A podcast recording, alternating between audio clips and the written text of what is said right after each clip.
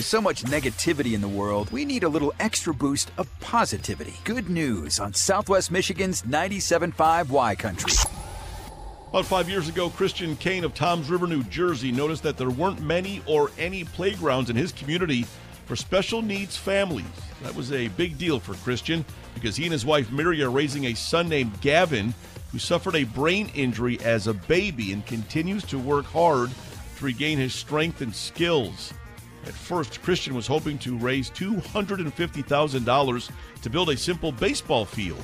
That dream grew, and Christian was able to build a three point five million dollars special needs complex unlike anything in the country. The R W J uh, Barnabas Health Field of Dreams has a ball field. It also has basketball hoops, a pavilion, a mini golf course, and a state-of-the-art special needs playground, among other features that cater to kids and their caregivers, giving everybody a safe and fun place to visit. Now that's a good news story to start your Monday. Good news on Southwest Michigan's ninety-seven point five Y Country. Brought to you by Bud Distributing, helping you always have the right beverage on hand for anyone stopping by or last-minute invites to a friend's. Hey, Bud, remember to drink responsibly.